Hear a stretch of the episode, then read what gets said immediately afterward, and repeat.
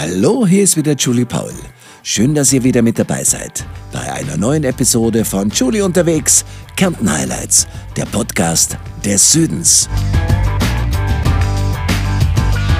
Für diese Episode war ich in Wimitz, nahe St. Veit an der Glan, in Mittelkärnten, im berühmt-berüchtigten Wimitzer Graben. Ich besuchte dort Josef Seppi Habich, seines Zeichens Gründer und Geschäftsführer der innovativsten Privatbrauerei Kärntens, der Brauerei Wimitzbräu. Seppi Habich erzählt uns alles Wissenswerte und viele Anekdoten und spannende Geschichten über den beliebten Hopfensaft. Er klärt uns auf, was es mit den zwei ominösen Reitern auf sich hat, die das markante und mittlerweile sehr bekannte Bieretikett prägen.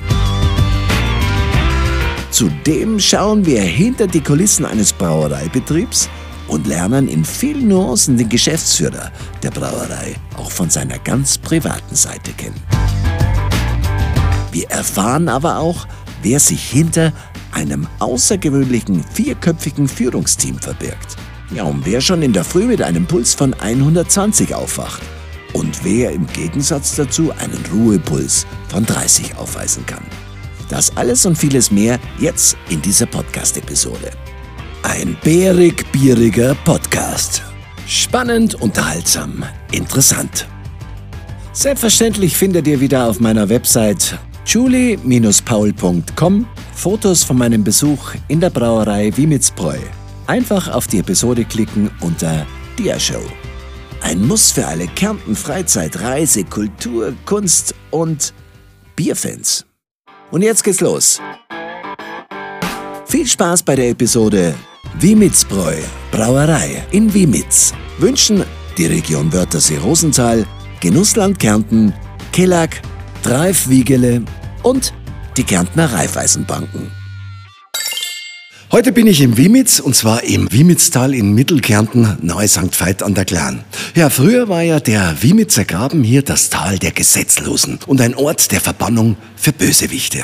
Heute ist sie Kärntens jüngste Privatbrauerei, eine Brauerei, die feinste Biersorten kreiert und braut und noch dazu seit 2011 mit unbehandelten Zutaten. Und mir gegenüber sitzt jetzt Josef Seppi Habich, der die Idee dazu hatte, hier Bier zu brauen und Geschäftsführer der Privatbrauerei Wimitzbräu ist. Servus Seppi, ich freue mich sehr, dass du ein bisschen Zeit hast. Servus Juli, schön, dass du da bist. Ich freue mich sehr. War das wirklich so, dass das so das Tal der Gesetzlosen war?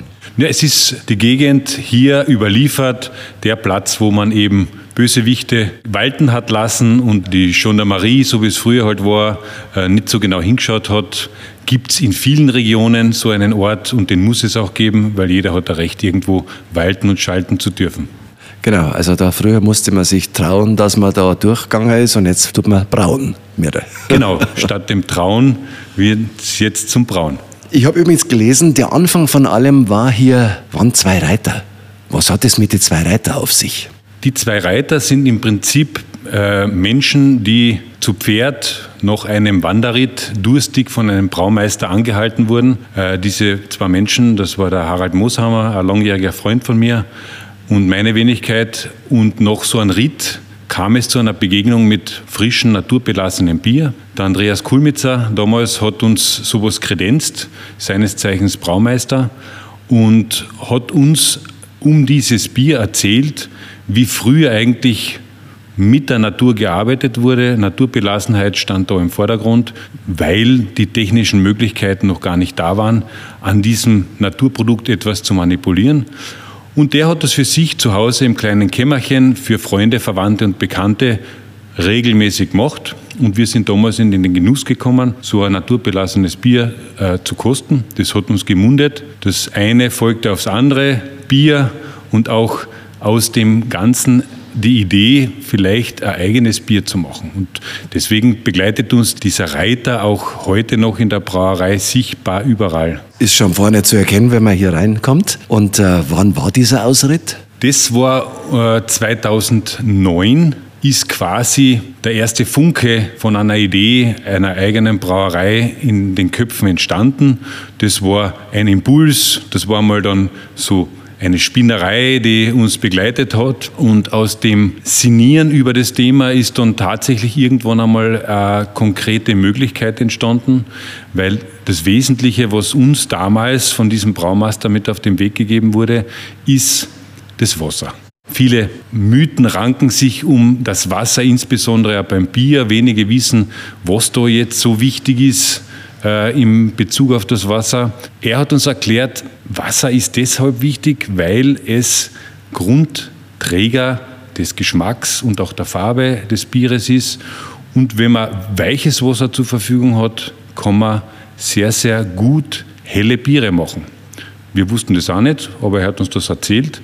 Und das war der Grundstein, auch dann ein weiches Wasser zu suchen für eine eigene Brauerei. Und dann seid ihr hier auf St. Veit gekommen. Der Zufall hat uns hier in die Wimitz geführt bei einer Radrunde. Wir sind regelmäßig auch mit dem Radl unterwegs und bei so einer Radrunde sind wir beim gegenüberliegenden Wimitzwirt zum Sitzen gekommen und im Gespräch draufgekommen, dass es hier im Wimitzgraben Quellwasser gibt, das sehr weich schüttet. Wenn wir von weich sprechen, dann reden wir ungefähr von einer deutschen Härte von 5 Härtegraden. Mhm. Ja, und dann plötzlich, nach einer Zeit, die ungefähr eineinhalb Jahre gedauert hat, war die Suche mit Erfolg gekrönt und wir haben gesagt, okay, da gibt es jetzt in der Gegend, in der wir wohnen, die Möglichkeit, zumindest einmal darüber nachzudenken, mit dem Wasser was zu tun. Das Wasser ist da im Besitz der Familie Lemisch, mitten im Graben, äh, entspringt es auf der Nordseite im Schotten, im Berg. Und wir haben dann einfach gefragt, ob die Familie Lemisch bereit wäre, uns das Wasserrecht zu gewähren und auf einer alten Sägewerksgeländeeinrichtung. Das Sägewerk ist vor sich hin verfallen, schon elf, zwölf Jahre lang, ob wir da nicht eine kleine Brauerei errichten können. Mhm. Und das war im Prinzip dann mit dem Gutwill der Familie, dass sie gesagt hat, ja, die Idee gefällt ihnen und sie würden uns das verkaufen, war das dann wirklich der Startschuss konkreter Projekt. Also keine Steine in den Weg gelegt, sondern eher gleich befürwortet. Absolut befürwortet. Der alte Herr Walter Lemisch, Ingenieur Walter Lemisch, war auch ein, ein Bierfan und keine Steine, sondern eher Rückenwind. Warst du immer schon in der Jugend auch mehr Bierfan wie Weinfan? Absolut. Ich bin ein Kind des Wörthersees, ein Gastronomiekind. Ich behaupte immer bei meinen Führungen, dass ich früher Bier einschenken habe können, als Mama sagen, so quasi. Und Bier hat mich immer begleitet. Das Bier machen, also das Brauen an sich, war für mich völliges Neuland. Also das war etwas, was eine unbekannte Größe war und das hat sich aber mit dem Start des Projekts dann relativ rasch geändert. Ja, vielleicht sogar als kleiner Bub mal ins Bierfassel reingefallen oder so. Ja, ja also Obelix-Symptome habe ich jetzt nicht. Also es Bier in Maßen genossen ist auch ein gesundes Elixier. Das Maß ist immer äh, die Frage. Nur ein Spot und dann geht's gleich weiter. Hm, Julius? Ja, mein Schatz? Ich mache gerade ein Online-Kreuzworträtsel. Schön. Zusammenhalt mit drei Buchstaben. Wir. Partnerschaft mit drei Buchstaben. Wir. Warte, noch eins. Umschreibung für neue Kraft. Wir. Tja, wir macht's möglich. Wir, die Raiffeisenbanken in Kärnten, aus der Region, für die Region. Wir macht's möglich. Interessant ist ja, dass bis zum Ersten Weltkrieg die Gegend um St. Veit ein ganz hochgeschätztes Hopfengebiet war. So wurde ja der St. Veiter Hopfen bei der Welthopfenprämierung in Dijon Mitte des 19. Jahrhunderts mit dem dritten Platz ausgezeichnet. Also da waren ja schon mal die Wurzeln dafür gelegt eigentlich. Gell? Also vereinfacht gesprochen, früher hat es dort, wo Bier zu Hause war, immer irgendwo Hopfenanbau gegeben, weil die Mobilität war nicht da. St. Veit ist von der Bodenbeschaffenheit und vom Klima wiederum etwas an Gegend, das begünstigter war. Und wir haben da wirklich sehr, sehr guten und auch eben, wie erwähnt, prämierten Hopfen äh, angebaut. Mit der Mobilität hat sich das einfach aufgehört, weil halt größere Gebiete dann erschließbar waren mhm. oder halt beliefern konnten und günstiger waren und es war einfacher. Und so hat sich die Welt, so wie es heute halt in vielen Belangen ist, immer nach den einfachsten Weg gerichtet und da ist es halt dann einfach verloren gegangen. Also 2011 habt ihr praktisch die Tradition wieder aufgenommen und dann hier selber diesen Biohopfen angebaut. 2011 war es noch nicht. Wir haben 2011 mit der Brauerei gestartet und wenn das Projekt Bier machen einen beschäftigt und begegnen einen auch nicht nur die schönen Erlebnisse, sondern auch die Herausforderungen. Und wir hatten am Anfang mit den Rohstoffen ein paar Themen. Wir äh, zur Erklärung, wir sind ja ausschließlich im naturbelassenen Bereich unterwegs. Das heißt, wir arbeiten mit Bio-Rohstoffen zu 100 Prozent, haben dann relativ rasch gemerkt, dass die Biogerste, die man braucht für das Bier, nicht zu 100 Prozent dem entspricht, was wir uns da vorgestellt haben. Wir haben dann angefangen, äh, insbesondere der Harald Mooshammer, der auch Biolandwirt neben seiner Hauptprofession ist, sich mit dem, mit dem Anbau von, von Gerste zu beschäftigen. Wir haben das 2014 dann gestartet, im Bier dann auch verarbeitet. Und 2015 war dann der Punkt, da hat es einen massiven Engpass an Bioware in der Hopfenversorgung gegeben. Und das war für uns der Startschuss, auch über den Biolandbau für den Hopfen nachzudenken. Und da haben wir dann begonnen, auch den Hopfen wieder zu rekultivieren. Ja, super. Und wo wird die Gerste und der Hopfen angebaut? Entspricht im Prinzip unserer äh, Philosophie, keine großen Transportwege zu beschreiten. Wir greifen auf die Region zurück. Im Umkreis von 15, 20 Kilometer wird auf in etwa 50 Hektar Bio-Gerste angebaut. Der Hopfen steht sehr nahe da an der Brauerei, also zwischen äh, dem Wimitzgraben und St. Veit in Zenzweg steht unser Hopfenfeld. Da kultivieren wir mittlerweile sechs verschiedene Hopfensorten. Mhm. Das heißt, ein wunderbares Quellwasser, dann ein Biohopfen und tolle Gerste, also sind ja schon mal die Grundzutaten fürs Bier perfekt. So ist es. Also viel mehr braucht es nicht für ein gutes Bier. Ein bisschen ein Heferlein braucht man noch, die Hefe. Und sogar um die kümmert ihr euch selber. Absolut. Also Hefe wird bei vielen Menschen nach dem Spruch Hopfen und Malz Gott der Hals, den kennt jeder. Ich habe noch niemanden gesehen auf der Welt, der nur mit Hopfen und Malz ein Bier zusammengebracht hat. Wasser ist nicht unwesentlich, über das haben wir eh schon jetzt mhm. ein bisschen gesprochen. Aber es braucht noch das Helferlein, das Zeug, so wie es früher genannt wurde, man wusste ganz, ganz lange nicht. In der dokumentierten 5000-jährigen Biergeschichte hat es gebraucht bis 1870er Jahre, dass der Herr Louis Pasteur dann wirklich nachgewiesen hat, was es letztendlich ist, dass aus einem süßen Gerstensaft ein alkoholisches Getränk wird. Das ist ein Pilz, ein Hefepilz. Und diese Hefe braucht es auch. Und die, wenn man wirklich saubere Biere in einer Geschmacksrichtung machen will, dann muss man sich ja um dieses kleine Helferlein kümmern. Wir ziehen die Hefe da äh, bei uns in einer Hefevermehrung auch seit 2016 selbst und gibt uns auch in dem Bereich einfach Unabhängigkeit. Wir können auf eigene Gerste zurückgreifen, sind da auch vom Weltmarkt ein bisschen unabhängig. Wir können auf eigenen Hopfen zurückgreifen und vermehren die Helferlein da in der Brauerei selbst. Einmalig, also völlig unverfälscht und unbehandelt, ein richtiges Naturbier. Und euer Slogan lautet ja, wie mit Bier, gefährlich, ehrlich, naturbelassen. Also das klingt schon so, ja, nach wirklicher Natur. Bio, mehr Bio geht ja gar nicht. Mehr Bio geht nicht, also mehr als 100 Prozent Bio geht nicht. Äh, Herausforderungen gibt es aber noch in Bezug auf das gefährlich ehrlich. Bio ist ein Teil unserer Qualitätsidee. Also das ist für uns ein Selbstverständnis, dass wir, wenn wir ein naturbelassenes Bier machen wollen, natürlich keine Düngemittel, Spritzmittel, Gentechnik und so weiter äh, in unserem Bier drin haben wollen. Spannend wird es dann, wenn man Bier braut und Bier fertig ist, was man dann nicht macht. Weil heutzutage auf Basis der letzten 30, 40 Jahre wird dann richtig, richtig viel mit dem Bier, ums Bier, ich sage einmal fast gegens Bier manchmal gemacht, mit dem einzigen Ziel, dass Bier standardisiert sehr, sehr lange haltbar ist. Wir sind gleich wieder zurück. Nur ein Spot. Wo gibt es denn qualitäts- und herkunftsgesicherte Produkte, Kostbarkeiten der Natur, mit Sorgfalt und in Handarbeit hergestellt, mit Liebe zum Detail 100% nachhaltig, wo Bauern und Produzenten die Grundlage bilden für garantierten, ehrlichen und regionalen Genuss. Ha, jetzt fällt dir nichts mehr ein, oder? Das ist ja einfach. Genussland Kärnten. Da findest du das alles. Genussland Kärnten. Der kulinarische Wegweiser für alle, die echten Genuss in der Nähe suchen. www.genusslandkärnten.at Die spezielle Gärung von euch und die besondere Reifezeit dieser Naturbiere erfordert ja auch ganz besondere Lagerzeiten. Und deswegen haben ja auch diese gefährlich ehrlichen Biere viel kürzere Haltbarkeit als behandeltes Bier. Da braucht man doch ein gut ausgeklügeltes Logistiksystem, oder? Da braucht man eine Idee von frische Bier.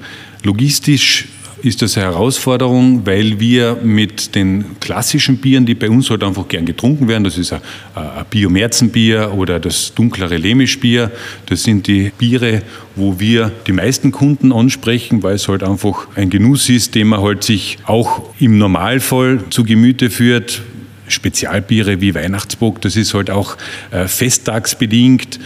Aber die Hauptdreher, die haben einen Alkoholgehalt, der jetzt so um die 5% ist. Und da, wenn man da jetzt nicht wirklich mit äh, thermischer Behandlung, mit Hitze, mit Pasteurisation, mit, mit einer klassischen Filtration äh, arbeitet, dann arbeitet man halt mit natürlichen Haltbarkeitsbestandteilen und das ist im Wesentlichen der Alkohol selbst. Mhm.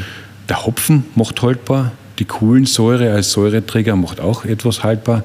Und da ist man plötzlich vor der Herausforderung, dass ein Bier halt dann nur gute drei Monate haltet. Der Kunde ist es nicht mehr gewohnt, hat diesen Bezug zum frischen Produkt Bier Muss verloren. schneller trinken. Ja. ja, Bier war nie ein Lagerprodukt. Also das unterscheidet sich vom Rotwein, der halt beim Alkohol dann 13, 14 Volumensprozent hat, wo sich das Produkt Wein durchaus äh, verändert, aber nicht zum Schlechteren. Aber ein Märzenbier ist ein frisches Produkt. Mhm vergleichbar mit einer Milch. Ja. Das gehört getrunken und ja, nicht gelagert. Genau. Also 2009 war diese Begegnung mit den Reitern und 2011 war dann praktisch der Startschuss, die Wimitz Brauerei in Angriff zu nehmen. Das war der Startschuss. Aus den zwei Reitern sind vier Mitstreiter, also in Summe vier Menschen geworden. Erzähl doch mal über die ein bisschen was. Wir sind, wir sind vier Köpfe, die da mit Leib und Seele äh, hinter der Idee stehen. Wie gesagt, es ist aus der kleinen Idee bei dem Wanderritt entstanden und in der Betrachtung so eines Projektes, wenn man ein bisschen Bier machen will, am Anfang war es so gedacht für Freunde, Verwandte und Bekannte, ein bisschen Bier machen. Wir haben uns das dann angeschaut, ich bin gelernter Betriebswirt, habe ein bisschen herumgerechnet und gesagt, puh, so äh, im Kleinen ist das ein teures Hobby. Wenn, haben uns auch andere Brauereien gelehrt, muss man das ein bisschen größer denken, äh, regional aufsetzen. Das zeigen uns die Gebiete, wo Bier doch mehr Tradition in der Vielfalt hat als bei uns in Kärnten, wenn man nach Oberösterreich geht, Bayern geht, dort quasi jedes Dorf seine eigene Brauerei. Und wir haben uns das Projekt dann angeschaut und haben gemerkt, okay, das ist jetzt nichts Kleines. Und da haben wir zwei Freunde mit ins Boot geholt, den äh, Erich Eibensteiner, der ist äh, Kulturtechniker, kennt sich äh, dankenswerterweise mit Wasser, Abwasser sehr, sehr gut aus. Ist eine Riesenhilfestellung. Wir sind da am Ende des Naturschutzgebietes Wimitz ohne kommunaler Wasserversorgung, ohne Abwasserentsorgung.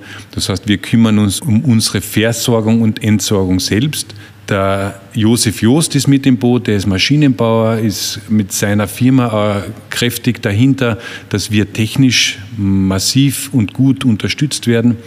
Äh, und der Harald Mooshammer als plastischer Chirurg ist von Anfang an quasi zu Pferd reitend mit äh, absolut federführend in der Idee gewesen. Und so sind wir zu viert und haben das 2011 dann wirklich an dem Platz, wo vorher ein Sägewerk stand, die Lemischsäge, umgewandelt in eine Brauerei, die quasi das Wimitzwasser naturbelassen zu naturbelassenem Wimitzbier macht. Wann war dann so das erste richtige Glücksmoment für die, wo du gesagt hast, jetzt geht es in die richtige Richtung? Also Stolz macht an natürlich das erste Bier, das man aus den eigenen äh, Kesseln und aus den eigenen Tanks dann äh, zwickelt, wie man das so schön sagt. Das wissen auch wenige, dass der Probehahn des Braumeisters, der wird Zwickel genannt. Und wenn man da ein Bier herausholt, dann zwickelt man sich eine Probe zum Kosten.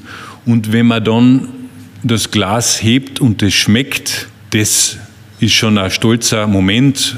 Und wenn man dann das erste Glas an jemanden beobachtet, der das auch trinkt und der sagt, wow, das ist gut, das ist mindestens gleich erhebend. Und ich sage einmal, das, das gibt so viele Momente, die. Hast du die zwei Momente abgespeichert im Hirn? Ja, absolut, ja. Und vor allem, was mir in Erinnerung ist, ist eine nette Anekdote, dieser Braumeister, von dem ich erzählt habe, der im Wesentlichen auch nicht äh, unbeteiligt war, diesen, diesen Funken zu äh, entfachen. Der ist bei der ersten Bierverkostung dann da gewesen und ich kann mich genau erinnern, der Andi ist gekommen und hat gesagt, er ist sowas von neugierig und er freut sich so auf den ersten Schluck.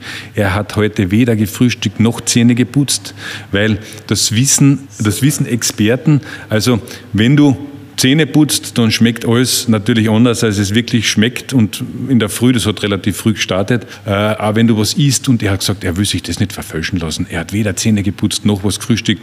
Und jetzt ist das das Erste, was er kosten wird und auf das freut er sich. Und also er ein richtiger gesagt, Pionier wow, und Profi. Ja, wow, schmeckt super gut, Gratulation. Ist natürlich äh, Dank für unglaublich intensive Zeit. Wir haben das in kürzester Zeit hochgezogen, haben uns in unserem, sage ich jetzt einmal, ehrgeizigen Übermut auch dann gleich hinreißen lassen, beim ersten Spatenstich da im Mai zu sagen, am Wiesenmarkt wird es das erste Bier geben. Also von Mai bis Ende September war der Bau plus Installationszeitraum plus Versuchszeitraum und es hat geklappt. Es hat geklappt, Gott sei Dank. Wimitz. Die Wimitz oder der Wimitzbach ist ein linker Seitenbach der Glan in Mittelkärnten. Der Name leitet sich vom slowenischen Vunovica ab was äußerer Fluss bedeutet und ursprünglich wohl nur die äußere Wimitz bezeichnete. Die Wimitz entspringt dem Gockausee, 775 Meter Seehöhe, in der Gemeinde Steuerberg, Bezirk Feldkirchen. Sie durchfließt ein fast unbesiedeltes Tal in den Wimitzer Bergen.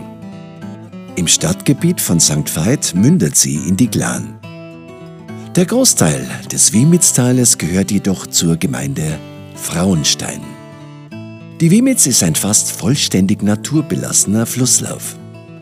Es bilden sich dort natürliche Au- und Bruchwälder mit dominierenden Grauerlen und Moorwiesen, mit der Sumpfdrachenwurz Calla palustris. Am Oberlauf der inneren Wimitz kommt sporadisch der Fischotter vor. Unter den Fischen kommt neben der dominierenden Bachforelle noch die Koppe vor. War die Technik dann schon die, die jetzt ist, oder ist das gewachsen? Die Technik, also technische Belange im Sinne von äh, Biergrundherstellung, also das Brauen, das ist gleich geblieben. Braukessel. Der, das Sudhaus, so wie wir das nennen, ist nach wie vor das äh, Sudhaus, das wir 2011 hier installiert haben. Wir haben den Gedanken gehabt, fertig zu denken, konnten das auch, durften das auch, nämlich von dem Blickwinkel der maximalen Ausstoßmenge. Wir leben von einer Quelle, die schüttet Wasser. Mhm. Dieses Wasser wird primär für die Häuser rund um uns, wenn man uns da einmal besucht, in dem, in dem schönen Graben, wird man feststellen, diese Ortschaft unter Anführungszeichen Wimitz besteht dann doch nur aus acht, neun Häusern und wir versorgen diese Häuser mit Wasser und aus dem Rest dieser Quelle dürfen wir Bier machen. Das kann man messen und wir wussten quasi mit Spatenstich, wie viel Bier wir da maximal machen werden. Also konnten wir auch schon uns äh, Sudhaus herstellen, Aha. das eigentlich auf ewig, sage ich jetzt einmal, wenn es solche Begriffe heute noch gibt, äh, ausreichen sollte. Gewachsen ist der Gär- und Lagerkeller. Da ist natürlich ein Betriebswirt dann großer Vorteil, wenn man das weiß. Gell? Das ist jetzt von Vorteil, aber in der Beschränktheit etwas Spannendes und war letztendlich für mich absolut entscheidend, einen Schritt zu machen aus meinen vorherigen Tätigkeiten, Geschichten, die ich gemacht habe, die durchaus eher in der Richtung angesiedelt waren, je größer, desto besser. Irgendwann denkt man noch, ja, die Erde ist rund, also wenn man auf der einen Seite wegfährt, kommt man auf der anderen Seite wieder zurück.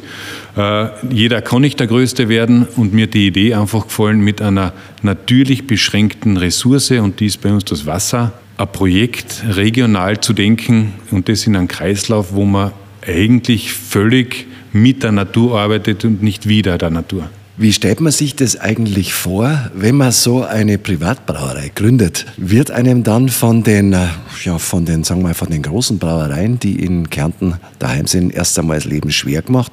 Wird man belächelt oder ist es denen wurscht oder ist es dann doch so, dass, dass die dann schon ein bisschen was dagegen eigentlich haben? Das sind mehrere Phasen, über die man jetzt da ein bisschen retrospektiv nachdenken könnte. Am Anfang klopft dann jeder auf die Schulter, sagt super, Gratulation. Hinter vorgehaltener Hand hat man dann gehört, die gibt es eh nur ein Jahr und dann ist das Geschichte. Ähm, dann im zweiten Jahr ist man noch immer da und die sagen, ja, eh super Bier und passt gut. Ja, und dann wächst man. Und dann gibt es zwei weitere Phasen nach der Akzeptanz, dass man wirklich da ist. Gibt es die Phase, ähm, wo man sagt, okay, das ist jemand, der im Mitbewerb steht. Und irgendwann einmal gibt es halt dann die Situationen, wo man Gastronomen für sich gewinnt, die halt sich für und damit auch gegen jemanden entscheiden. Ja, und dann gibt es auch schon das eine oder andere, was man ausdiskutiert. Mhm. Aber ich sage einmal, das ist normal. Wir, wir, reden wie von jedem anderen äh, Geschäft, wo man sagt, Klar. okay, man redet sich die Dinge aus und wir sind in Kärnten ohnehin mit der Brauerei Hirt in einer, in einer ähnlichen Idee. Das sind, die sind mit uns im Mitstreit im Marktplatz Mittelkärnten, wo man sich auch viel austauscht. Und die, die großen Mitbewerber, gut, die haben eh eigene Pläne. Ja? Und das ist in der Wimitz eine Größenordnung, das ist quasi ja, ein kleiner Sandkorn, Reibungsverlust vielleicht, aber nichts Größeres. Du brauchst aber jetzt nicht selber. Du hast dann einen eigenen Braumeister, nehme ich an. Wir haben einen eigenen Braumeister. Das, die Geschichte hat uns aber neben der Erfahrung, dass wenn man die Rohstoffe selbst in der Hand hat, das heißt, ich weiß, wo was steht, ich weiß, wie das angebaut wird, mhm. sowohl Hopfen als auch äh, Gerste, hat uns die Geschichte gezeigt, nachdem der erste Braumeister, den wir für das Projekt gewonnen haben, da haben sich relativ viele beworben, der ist dann abgeworben worden, ist um viel Geld dann in einer aus australischen Brauerei gelandet und hat was Ähnliches aufgebaut wie hier in der Wimitz, nur doch ein bisschen größer. Mhm. Und dann sitzt da mit deinen Weggefährten, mit Maschinenbauer und Chirurg und äh, Betriebswirt und alle trinken gerne Bier, aber keiner kann es machen. Da fängst du nachdenken an und merkst, dass die Unabhängigkeit, die du vielleicht in der Rohstoffseite hast, sehr wichtig auch in der, im Know-how ist. Und wir haben dann einen sehr erfahrenen Braumeister für uns gewonnen, der äh, sowohl einen Brauer hier ausgebildet hat, als auch den Chef, nämlich mich selbst, weil ich gesagt habe, ich, mag das nicht, wenn ich dann quasi Unabhängigkeit nicht wirklich walten lassen kann und habe das über viele Jahre mit ihm dann begleitend äh, mir auch angeeignet, weil es ein wunderschönes Handwerk ist und auch die Basis, dass man in der Firma von oben weg bis zum letzten Menschen, der da für uns und mit uns unterwegs ist, auch Bier spürt, mhm. Bier kennt, mhm. fachlich fundiert was dazu sagen kann. Und das leben wir jetzt nach äh, zwölf Jahren Brauerei wirklich so, dass meine Leute auch im Sudhaus und im Gär- und Lagerkeller wirklich, wirklich Bescheid wissen, bis zu den Menschen, die am Kunden arbeiten, damit wir Emotion bis nach außen tragen. Und das ist letztendlich ein wichtiger Punkt, um Menschen zu begeistern. Also ein richtiges Teamwork bei euch. Absolutes Teamwork. Wie gesagt, bei mir darf jeder alles machen, muss und soll jeder alles machen, weil erst dann wächst Verständnis für das Gegenüber. Was macht der den ganzen Tag in dem Gär- und Lagerkeller, wo wir uns doch da draußen abstrampeln und wenn man dann einmal an zwei Wochen mitgeht, sagt man, ich bin vorher eh gern wieder raus, weil das im Gär- und Lagerkeller ist jetzt auch nicht das Gelbe vom Ei oder auch nicht unbedingt eine fade Geschichte, sondern alles sind am Tun. Und dann wächst Verständnis und auch Wissen. Und das ist im Kleinen super wichtig. Man ist flexibel, man ist ein schlagkräftiges Team. Wir sind wenige Menschen. Wir sind da äh, sieben Köpfe operativ am Arbeiten letztendlich, die eigentlich vom Telefonieren über Marketing, über Kommissionieren, über Bier machen, über selbst liefern, wir liefern selbst, bis hin zum Reklamationsmanagement, Marketing. Wir machen alles selbst, sind da unabhängig da ist gut, wenn jeder alles weiß und versteht. Bleiben Sie dran, gleich geht's weiter. Im Herbst, du darfst das Rosental erkunden. Im Herbst, du darfst den Wörthersee umrunden. Im Herbst, du darfst die goldene Zeit erleben. Nirgends ist es schöner. Hm? Eben! Region Wörthersee Rosental. Immer ein Erlebnis für alle Sinne. Ah, ich glaube, ich bin im Paradies. Ich auch. Prost! Herzlich willkommen in der Region Wörthersee Ja, wer dieses Team einmal kennenlernen möchte, der braucht bloß auf die Website von der Wimitz Brauerei gehen. Da findet man über uns die ganzen wichtigen Köpfe. Da findet man den Braumeister, dass er einen Ruhepuls von 30 hat, weil er so ein gemütlicher Typ ist. Bayerische Wurzeln, glaube ich. Gell? Ja, bayerisch-tschechische Wurzeln. Äh, gute Ruhe, Kombination. Gute Kombination und eben ein Ruhepol und wirklich unfassbar fokussiert auf das Produkt. Der lässt sich ja von rundherum tatsächlich nicht aus der Ruhe bringen, ist ganz wichtig. Wie lange ist der schon bei euch? Ah, der Martin ist jetzt seit 2017 da und für mich sehr, sehr schön, weil er hat sich jetzt auch hier ein bisschen verwurzelt, hat sich da angesiedelt, ist in einer Partnerschaft und hat, denke ich, einmal seine Liebe an Kärnten gefunden und an den Kärntnerinnen und ich hoffe, dass er uns da äh, noch eine lange, lange Zeit begleitet. War das ein Zufall, dass ihr zu dem gekommen seid oder habt ihr da richtig inseriert? Oder wie das ist ausgeschrieben das worden, ja. Ausgeschrieben das worden. ist ausgeschrieben worden und da haben wir eine gute Wahl getroffen. So, jetzt kommen wir mal zum Kern des Ganzen. Wir haben vor uns ein schönes Glas Wimitz, und zwar ein Märzen zum Wohl. Prost, bevor es jetzt warm wird. Das schmeckt nämlich ganz hervorragend. Märzen, ein Klassiker, oder? Klassiker. Österreich ist ein Bierland, das vom Märzen dominiert wird. Wir sind quasi, ich sage es immer so schön, wir sind der schöne Kompromiss. Äh, es ist zwar hell, aber es ist nicht zu stark, es ist nicht zu schwach, es ist nicht zu herb, es ist nicht zu fruchtig. Es ist einfach ein, österreichischer Kompromiss. Wir reden ja hier vom Märzen österreichischer Stil. Du sitzt mir ja gegenüber, wenn man in München ein Märzenbier bestellt, schaut das ein bisschen anders aus. Genau. Hat letztendlich auch historische Wurzeln, die äh, aufs Wasser zurückzuführen sind. Das heißt, es ist dann tatsächlich so, dass man historisch in unterschiedlichen Gegenden unterschiedliche Biere bei selber Rezeptur oder halt bei selber Art und Weise des Machens herausbekommen hat. In Tschechien war es dann sehr hell und herb und in München war es eher schon ein bisschen in die bernsteinfarbige Richtung. Und so sind Biersorten entstanden. Wir machen eben sehr, sehr viel für unsere klassischen Märzenbiertrinker aber das ist nicht das Einzige, was wir machen. Das hat sich kommen wir gleich, ja. kommen wir gleich weiter. Ja. Aber zu dem Märzen ist ja noch interessant, dass der Name Märzen ja entstanden ist, weil man das Bier im Herbst, Winter so lange eingelagert hat, weil da hat man die Kälte gehabt in den Kellern und dann konnte es bis März reifen.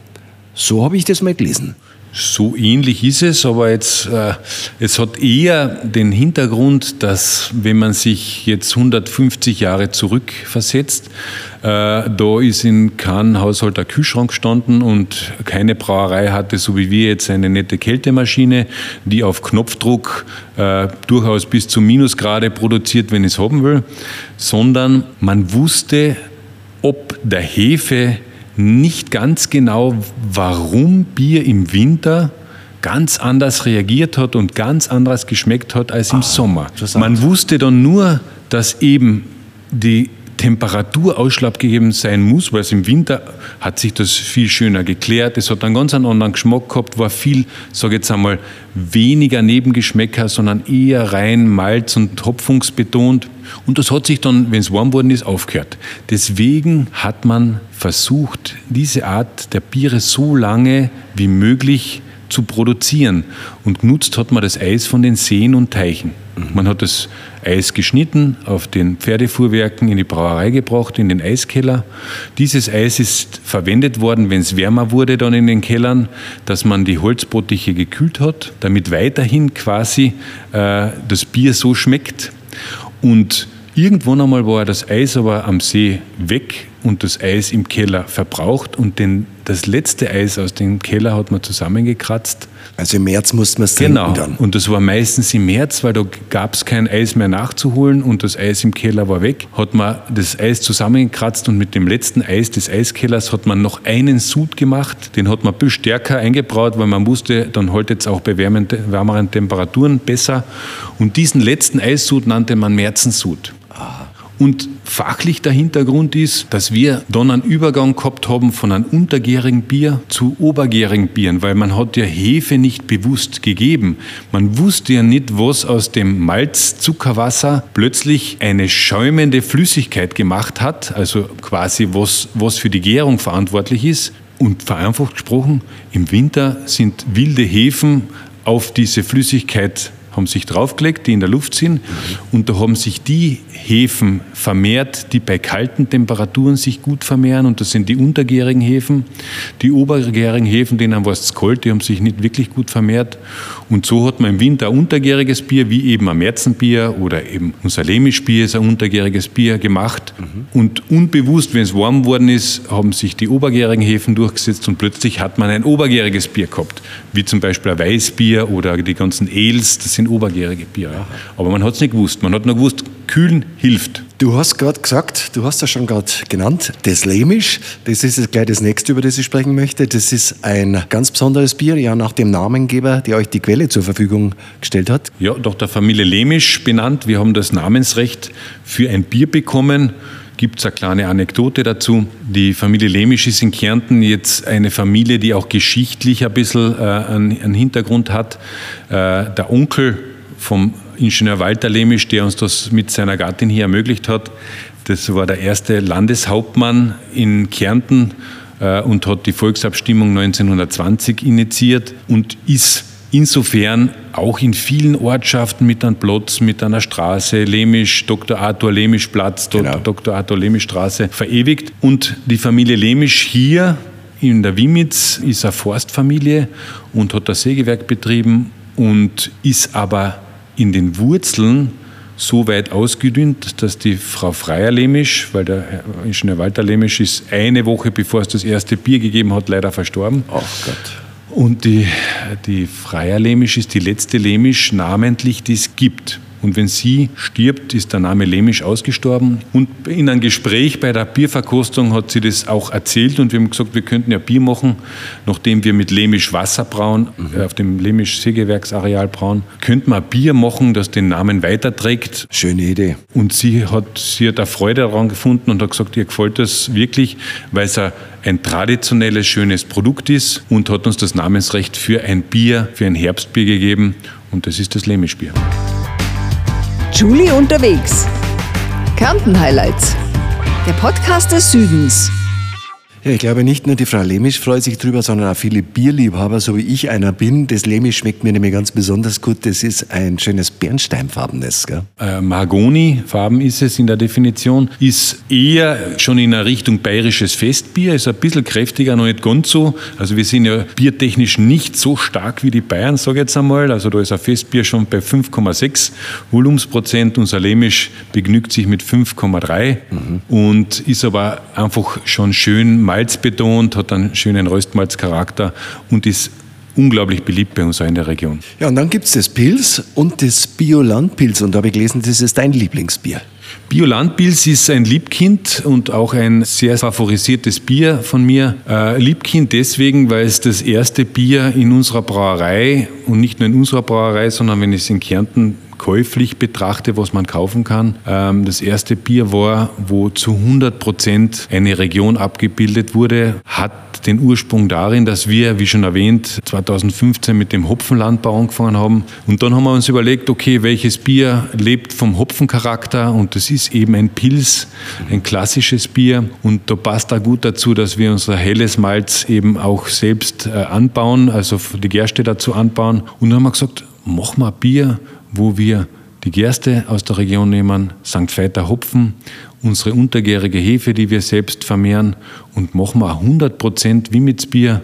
Der Chef macht es persönlich quasi und deswegen auch Liebkind, weil das ist auch nicht so schnell am Markt reproduzierbar, weil der Hopfen fehlt. Und deswegen. Wahrscheinlich ein bisschen auf der herberen Seite daheim. Pilz definiert sich dadurch, dass es eher im Malzcharakter sich noch weiter zurücknimmt als, als ein Märzenbier und dafür den Hopfencharakter mehr herausbringt. Das heißt, es ist ein bisschen herber und hat eine schöne Hopfenblume, wie wir das nennen, und hat eine ganz eigene Charakteristik.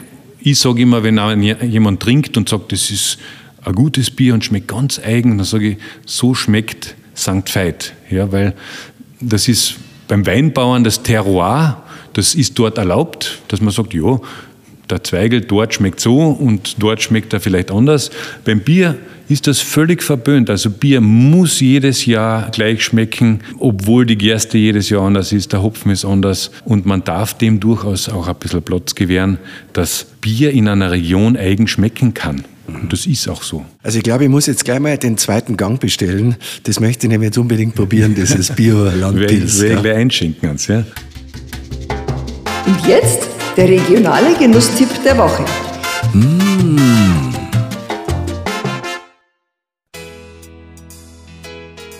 Wiemitzbier. Gefährlich, ehrlich. Naturbelassen, unabhängig. Der Natur nichts Zusätzliches hinzuzufügen und dem Bier nichts Natürliches nehmen, das ist die Brauereiphilosophie der Brauerei Wiemitzbräu. Ein echter, regionaler und herrlicher Genuss ist das Bio-Landpilz.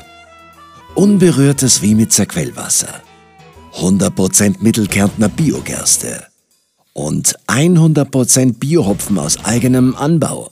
Und das Ganze mit einer untergärigen Hefe vergoren.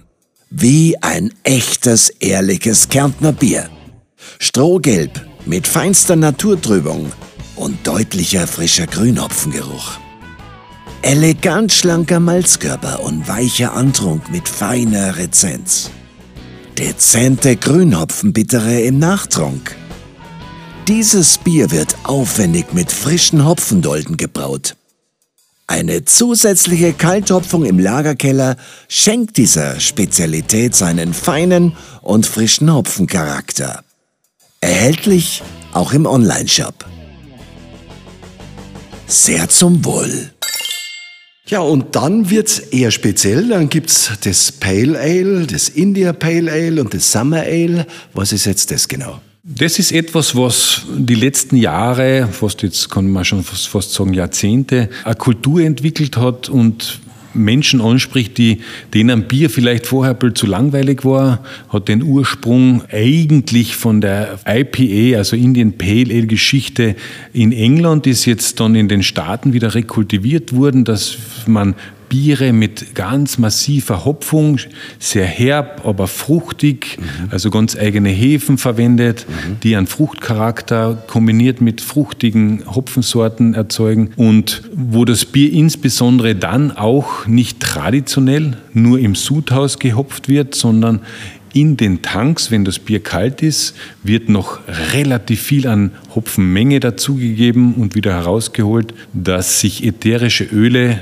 dort binden können, die eben Fruchtcharakter, exotische Früchte äh, wie Mango, Aprikose, Maracuja, auch teilweise Zitrus ganz dominant, ums Bier sich im Geschmack, um, also das Bier noch mit, ein, mit einer Exotik umgeben. Und das mögen viele sehr, sehr gern. Und da gibt es halt einfach Abstufungen in in der Stärke, wo unser leichtestes Ale, das Summer Ale ist, gibt es nur im Sommer, weil es eben für den heißen, mein heuer ist es ein bisschen bescheiden, aber sonst, wenn es heiß ist, ähm, passt das sehr gut, hat 4,7 im Volumensprozent Alkohol und ist herb fruchtig und die größere Schwester ist das Pale Ale. Da sind wir beim Alkohol in etwa dort, wo sich ein Märzenbier auch ansiedelt und hat auch einen fruchtig Aprikosencharakter. Und die große Schwester ist dann das Indian Pale Ale. Da sind wir bei 6,5 Volumensprozent Alkohol. Hui. Das ist schon etwas, wo man, ja, wo man auch sehr, sehr viel Hopfen verwendet. Da sind wir bei den Bittereinheiten schon sehr hoch und das ist dominant. Und so findet dann jeder sein Bier und in, in den Geschmäckern sind wir dann durchaus auch schon breit aufgestellt. Und die Liebhaber von diesen Ale-Bieren, von den eher fruchtigen, sind es dann, oder sprich Kunden, sind es dann eher Damen oder, oder ist es bunt mischt? Es ist bunt mischt. Das Aha-Erlebnis, sage ich jetzt einmal, wenn ich, wenn ich Menschen beobachte, die bei mir in der Brauerei dann da im Verkostungsraum, in dem wir gerade sitzen, ein Bier probieren und das erste Mal mit solchen Bieren konfrontiert werden, sind es tatsächlich die Frauen, die sagen, uh, das ist aber auch etwas für mich, weil dann doch ein bisschen Fruchtigkeit dabei mhm. ist und nicht dieses klassische ja, ja. Bierbild abgebildet wird, sondern schon, jetzt sage jetzt kein Spritz, ja. aber dann etwas, was man dann vielleicht für sich gewinnen kann, dass man sagt, das ist eine Alternative, das trinke ich ab und zu dann auch gern. Und die Männer kommen wahrscheinlich dann so nachher auch dann durch die Frau auch auf den Geschmack. Kann auch sein. Es gibt auch viele, die sagen, nach einem zweiten IPE, na, gib mir wieder mal ein gescheites Bier. und dann sind wir wieder beim Hellen oder beim Lemisch. Ja, und dann nicht zu vergessen den Sonnenwindbock und den Weizenbock.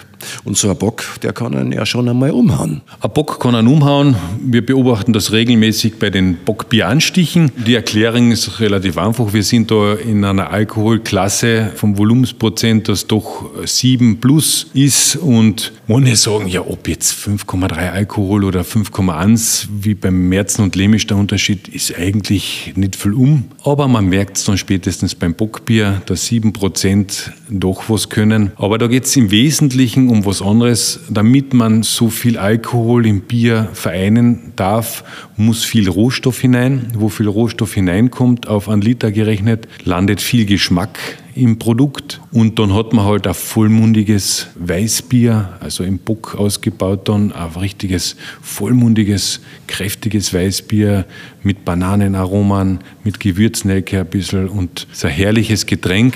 Allerdings nicht um Durst zu löschen, ja, ja, sondern das ist dann wirklich etwas, was man genießen darf. Genau. Es war ja mal ursprünglich in den Klöstern ja dann auch ein Fastenbier. Ja, da ranken sich ja auch viele Geschichten um, das, um den Fastenbock, weil Flüssiges bricht das Fasten nicht, ist dann quasi aus dem entstanden. Die Geschichte sollte so überliefert sein, dass eben Rom quasi äh, ein bisschen skeptisch war und dann haben sie einmal so ein Bier hinuntergeschickt am Pferdeweg und bis es unten war, hat es auch nicht mehr wirklich gut geschmeckt, sondern war sauer und der Papst hat gesagt, naja, sowas Grausliches dürft zurück trinken, wenn ihr wollt in der Fastenzeit. Und so hat sich das dann eingebürgert, dass man, dass man halt einen, einen Bock gemacht hat, um auch Nahrung zu ersetzen, weil das ist schon nahrhaft auch, was man dann in so einem Bockbier zu sich nimmt. Ja, klar. Ja, und eure Biersorten, also alle, über die wir jetzt gerade gesprochen haben, die gibt es ja ausschließlich in 0,33. Ja? Die Spezialbiere gibt es ausschließlich in 0,33. Die Klassiker, also dort, wo man vielleicht äh, dann auch gut und gerne einmal zu einem großen Bier greift, sprich unser Märzen. Märzenbier und das Lemischbier und auch insbesondere das klassische Weißbier, also die bayerische Weiße, wir nennen es natürlich Wimitzer Weiße, ähm, die gibt es auch in 05, mhm. insbesondere auch 05 eben für die Gastronomie. Klar. Und in Fässern dann sowieso auch. Fässer sowieso, also da gibt es alles, was das Herz begehrt. Von einem 5 Liter Partyfass für zu Hause bis zu einem 50 Liter für eine Feier oder für die Gastronomie gibt es das in allen Varianten. Ja, toll ist ja übrigens ja auch euer Online-Job, denn da gibt es nämlich so ganz wunderbare Probier- und Geschenkboxen. Da kann man sich die selber zusammenstellen, glaube ich. Ja. Genau, also wir möchten einfach den Zugang zur Vielfalt ermöglichen, wo man jetzt keine großen Sprünge machen muss und sich gleich 24 Flaschen von etwas, was man nicht kennt, ja, nach Hause schicken lassen muss, sondern wir haben da einfach auch die Möglichkeit geboten, dass man sagt, ich nehme mal drei Flaschen von dem und drei Flaschen von dem und drei Flaschen von dem und noch drei von dem und habe zwölf Flaschen und habe vier Sorten Vielfalt dann kostet man sich einmal gemütlich zu Hause äh, auf der Terrasse mit seiner Liebsten und mit, oder mit seinem Liebsten durch. Und zack, das könnte man durchaus noch einmal bestellen. Wir sind gleich wieder zurück. Wir glauben an mutige Ideen, die Kraft der Natur und an neue Wege und innovative Lösungen. Für eine Welt, die zu 100% von erneuerbarer Energie bewegt wird, arbeiten wir schon heute, jeden Tag. Gemeinsam Mutig. Zuversichtlich. Und woran glaubst du? Kelag, deine Energie ist unsere Natur. Jetzt kommen wir aber mal zu dir. Wie würdest du dich denn eigentlich selbst als Mensch beschreiben? Was bist du selber so für ein Typ? Ich bin ein Teamplayer, also ich bin auch in einer Großfamilie aufgewachsen. Ich habe fünf Geschwister und wir sind in einem Familienbetrieb groß geworden. Da lernt man das Miteinanderarbeiten und nicht das Gegeneinander. Das habe ich auch wirklich in meinem Tun und in meinem Sein vereint. Ich mag das gern. Ich bin gern auch draußen. Ich bin sportlich, äh, mache das gern, was ich tue und das dann mit Leidenschaft. Mit manchmal vielleicht ein bisschen zu viel, sage jetzt einmal, Perfektionismus. Das treibt dann dann manchmal zu viel an. Aber ich glaube, ich kann Menschen sehr gut begeistern für eine, eine Sache und so habe ich erfreut, dass man sowohl hier in der Wimitz als auch äh, in anderen Belangen ja, dem Leben gut gesinnt sind, mit meinen Kindern erfreut habe und ja, das ist mir wichtig. Ja. Wenn du jetzt die zwölf Jahre Revue passierst, wo du 2011 gestartet bist und jetzt den Moment siehst, wie siehst du die Entwicklung dann? Alles so geworden, wie du das gewünscht und vorgestellt hast oder sogar besser? Wenn ich rückblicke, dann ist es natürlich so, dass ich mir im ersten Moment denke, unfassbar, wie blauäugig man da gestartet ist, unwissend und es war gut so, weil wissentlich hätte man viele, viele Dinge mit viel Zweifel angefangen, weil man erst später merkt, dass man tatsächlich gefährlich ehrliches Bier macht, nämlich von der Idee, auf einem höchst umstrittenen Wettbewerbsmarkt ein Produkt zu platzieren, wo jeder weiß, was ein Kisten Bier kostet und nicht nur, was es kostet, sondern wo es das nächste Mal in einer Aktion billiger zu kaufen ist. Auf dem Markt sowas zu starten mit dem naturbelassenen Ansatz, wissentlich heute, weiß ich nicht, ob ich ihn diskutiert hätte, schaffen wir das, schaffen wir das wirklich? Aber jeder Weg beginnt mit dem ersten Schritt und das ist auch in unserem Fall da mit unserem Projekt so passiert.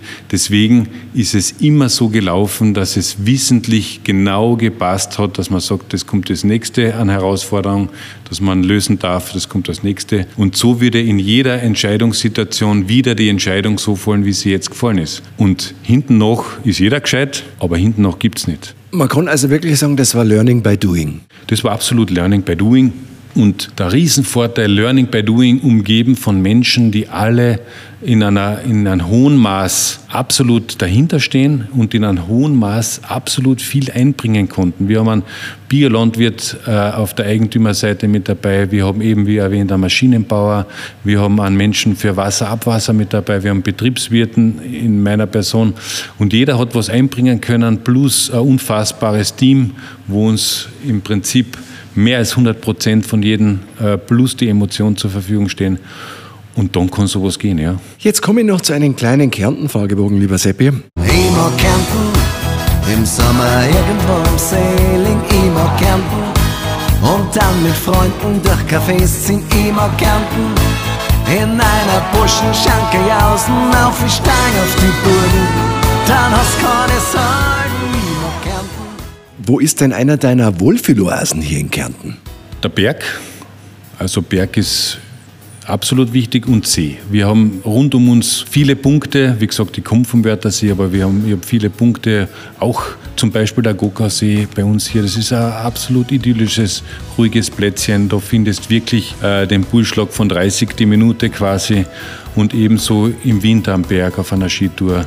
Das sind einfach wirkliche Plätze, wo man die Kleinheit des Menschen inhalieren kann und, und das bringt dann, dann schon wieder vorwärts. Und was ist so dein größtes Hobby? Mit was verbringst du am meisten so die Freizeit hier? Das ist bunt gemischt. Wir spielen Eishockey in der Wimitz. Wir haben da uns den, den privaten Luxus gegönnt, direkt an der Brauerei einen richtigen Eishockeyplatz zu haben, auch mit Beleuchtung am Abend. Da spielen wir halt dann cool. gut und gern äh, in einer Runde ich gehe nach wie vor gern reiten und das, das macht mir einfach Spaß. Rappelradl fahren, Bogenschießen. Und so ging es ja los mit dem Reiten. Genau, so ging es los mit dem Reiten und wird nach wie vor zelebriert. Gehen wir jetzt gerade wieder diesmal in die Steiermark, ein bisschen spionieren. Was gefällt dir an Mittelkärnten ganz besonders gut?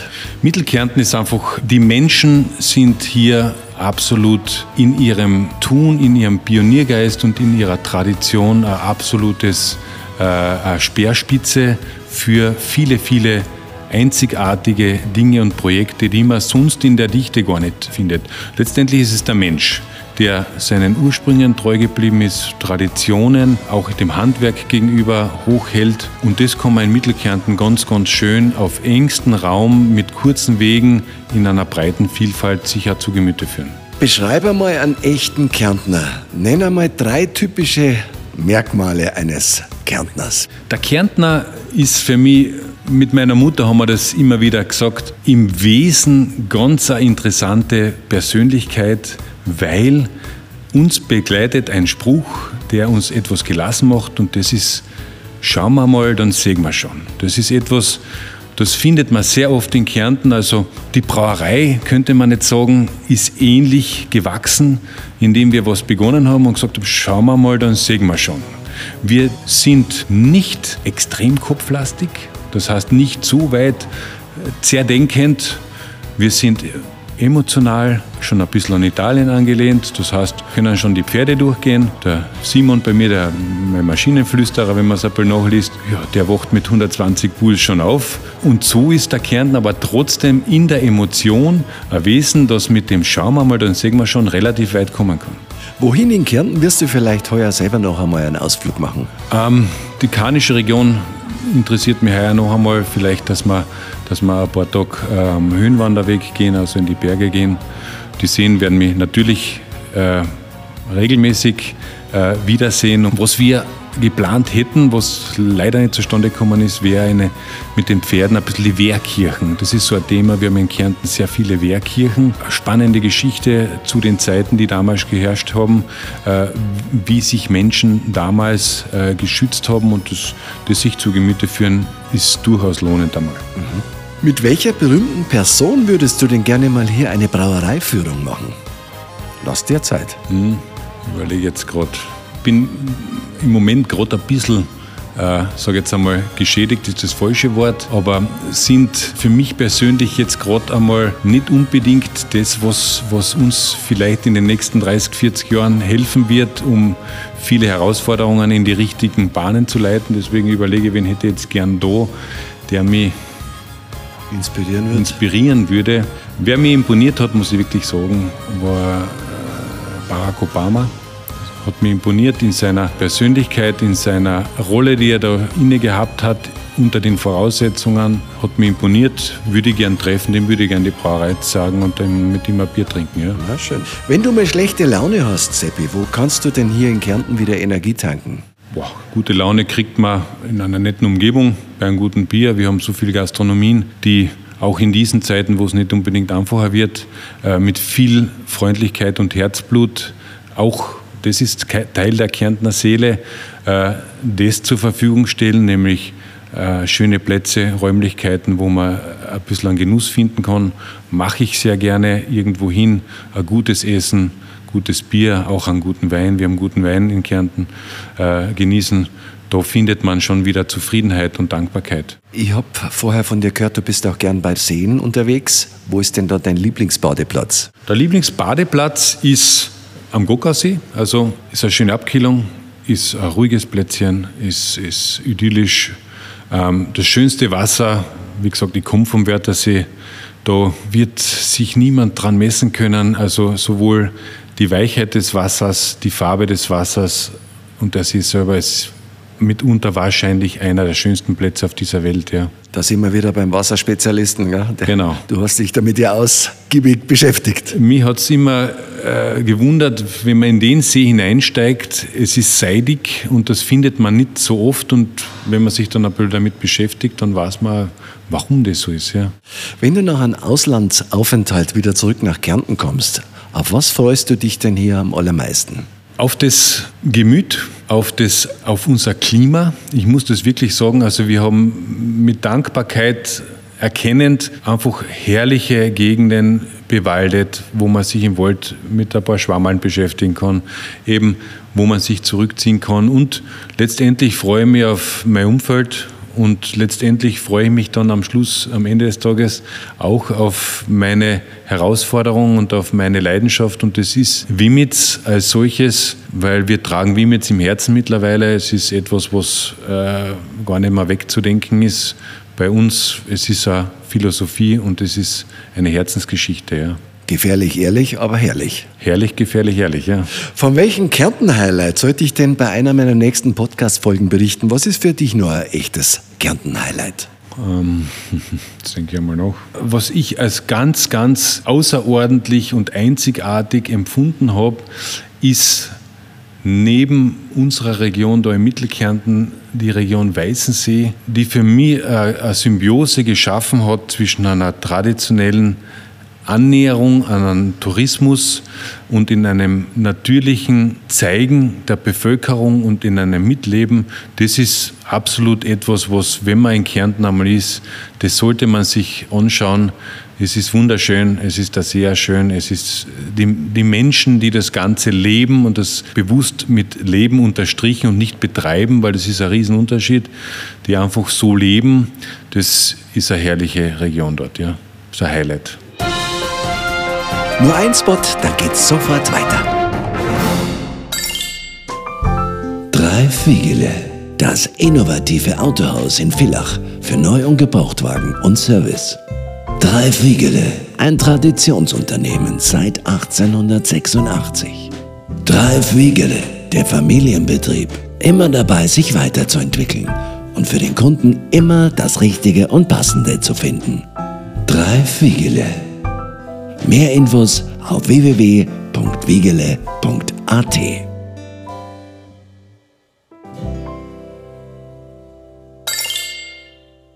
Jetzt kommen wir langsam zum Ende. Ich beginne jetzt einen Satz und du bist bitte so nett und vervollständigst ihn. Und dann, äh, ja, dann sage ich schon mal großes Dankeschön für dieses super interessante und total nette Interview.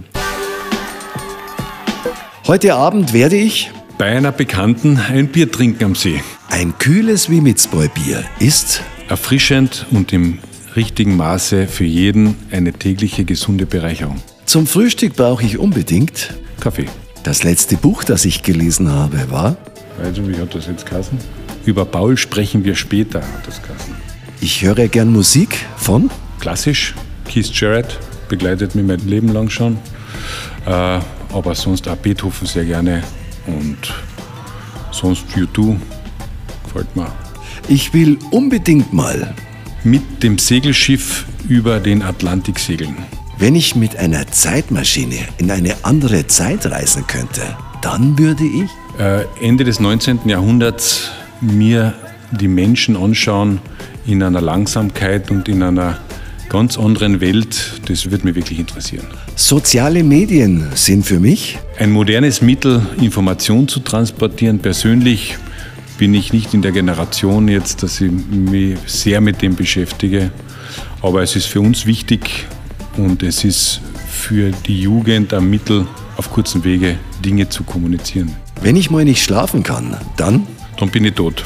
Kärnten ist für mich.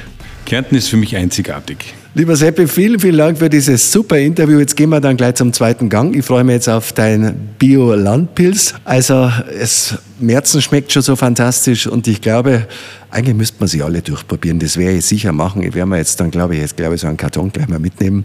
Und Bitte sage gern. vielen Dank für die schöne Zeit und äh, euch alles Gute. Viel Erfolg. Dankeschön. Die nächsten Jahrzehnte, du bist ja noch ein junger Kerl, das heißt, du wirst es noch viele Jahre, Jahrzehnte hoffentlich machen. Und äh, ja, Seite an Seite mit den großen Brauereien, du schaffst es, glaube ich, du hast den Ehrgeiz dazu. Viel Erfolg, alles Gute und ja, wir sehen uns. Servus. Dankeschön, Juli. Julie unterwegs. Kärnten Highlights. Der Podcast des Südens. Bärig, bierig. Ja, es lebe der Durst. Das war's für heute. Ich bedanke mich ganz herzlich fürs Zuhören und freue mich schon auf mein nächstes Abenteuer. Mal schauen, wo ich wieder in Kärnten unterwegs bin.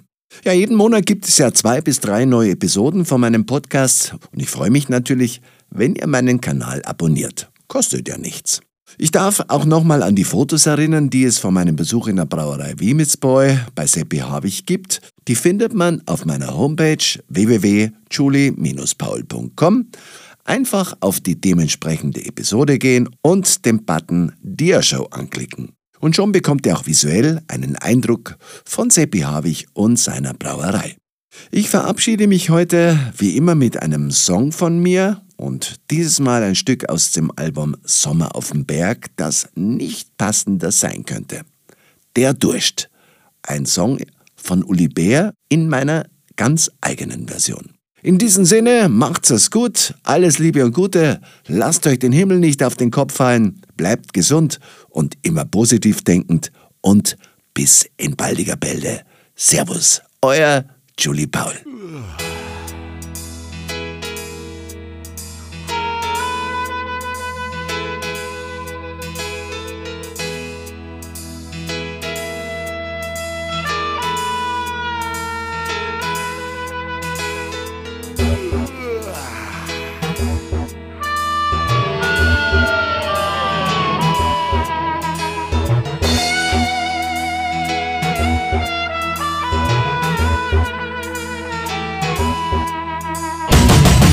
Steh in der Früh auf mit dem Mordstrom Brand. Ich geh zum Kühlschrank, sonst komm ich um den Verstand. Ich mach die Tür auf und sich der Schrank ist leer. Ich bin verzweifelt, setz mich hin und dreh, weil der Durst sprengt mir. Ja, ja, der Durst sprengt mir. Ja, ja, der Durst sprengt mir. Ich brauche Bier, sonst komme ich um. Sitz im Beisel und trinke eine Flasche Bier. Auf einmal merke ich, bin komplett stier. Der Ober kommt und legt meine auf. Der Mann, die braune Clown, der sieht der gratis auf. Doch der Tour springt mir um. Ja, ja, der Tour springt mir um. Ja, ja, der Tour springt mir um. Ich brauche ein Bier, sonst komm ich um.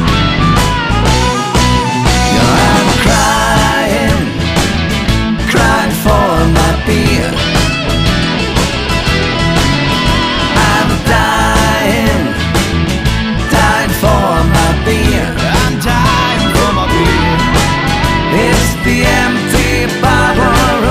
Ich brauche Bier, sonst komm ich um.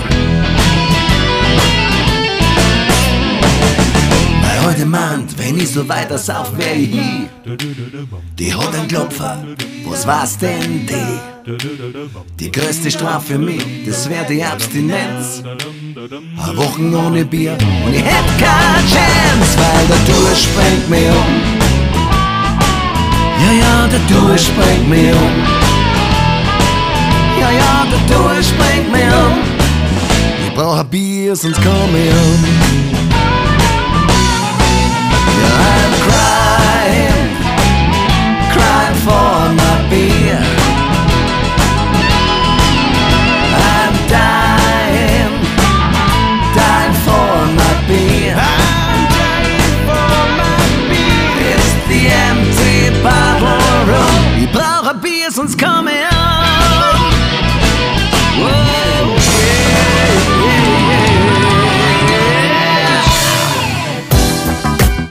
Dieser Podcast wurde Ihnen präsentiert von der Region Wörthersee-Rosenthal, Genussland Kärnten, Kellack, Dreifwigele und den Kärntner Raiffeisenbanken.